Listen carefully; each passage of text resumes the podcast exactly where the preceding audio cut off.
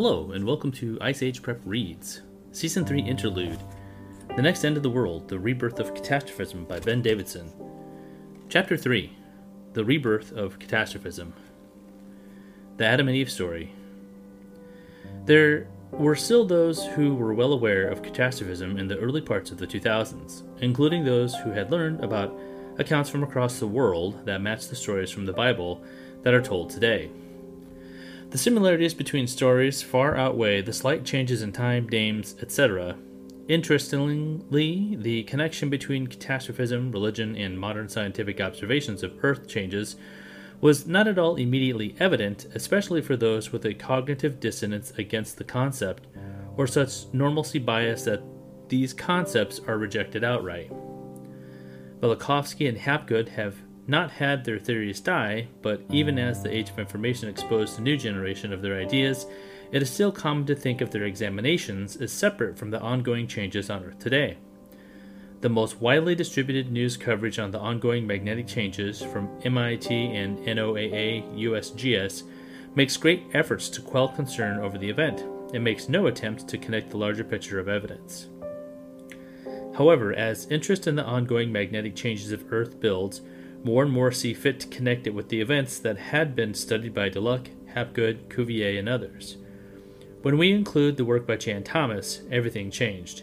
Hibben's challenge could be answered with the addition of modern science, and we could fill in the missing pieces from Major White and the Pentagon's initial examination. What has followed has been an outstanding flood of interest in this topic. Specifically, the Thomas version of the disaster is modified to include the sun and the appropriate galactic astrophysics that causes it.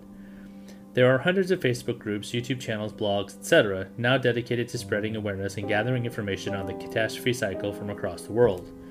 The resurgence of the field and the popularity among the people is a result of Thomas's additions to the disaster cycle mechanism, both at Earth and beyond. Hapgood, Einstein, and Thomas were the first to mention the unlocking of the crust at the low-velocity zone, crust mantle boundary, undoubtedly the best explanation for a crustal shift atop a mantle and core that continue their spin. Just below our thin crust is a thermoelectrically maintained plasticity equilibrium that makes the crust and mantle lock together. Instead of acting like floating objects on liquid, they stick and grip. Both temperature and electromagnetic changes can disrupt this equilibrium and unlock the crust. Without this plasticity locking, the crust would knock about on top of the mantle, lose stability, and be subject to shift. Chan Thomas was the first to mention galactic magnetism as the cause of the unlocking of the crust.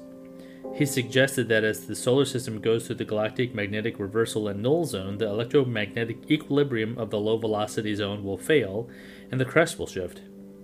This is incredibly close to the ultimate answer we will propose in this work, but it will ultimately fail to explain the impactors and strange isotopes, which did exist in scientific literature during his life and should have been addressed.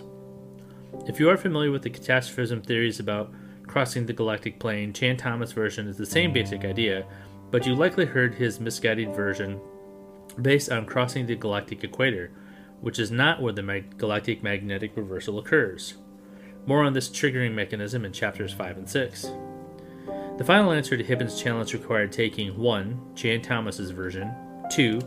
Douglas Watt's research on the isotopes, myths, extinctions, and climate records, 3. Robert Felix's research on magnetic excursions, ice ages, and the disappearance and appearances of species. 4. Evidence supporting theories of rapid glaciation-deglaciation by numerous researchers like Randall Carson, and then molding them from theory and story into modern scientific observations in the lab, on the Earth, and in space. This is where the most shocking fraction of the evidence is found, the same mainstream science journals that dispatched this science in the first place. A hydra of science develops. There isn't a Velikovsky or Chan Thomas of today. Instead, we have seen the historical macroscale renaissance mode of thinking replaced by specialization in subfields over the last few decades. This shift from the balcony to the microscope is the genesis of both the successful deep understanding of complex topics and the source of most scientists' inability to put this grand catastrophism picture together. to get a PhD and be a regularly publishing member of your field, you lack the time and focus to apply to other disciplines. To break ground and make discoveries in the scientific field today, you almost have to operate in a box. What happens if a ship containing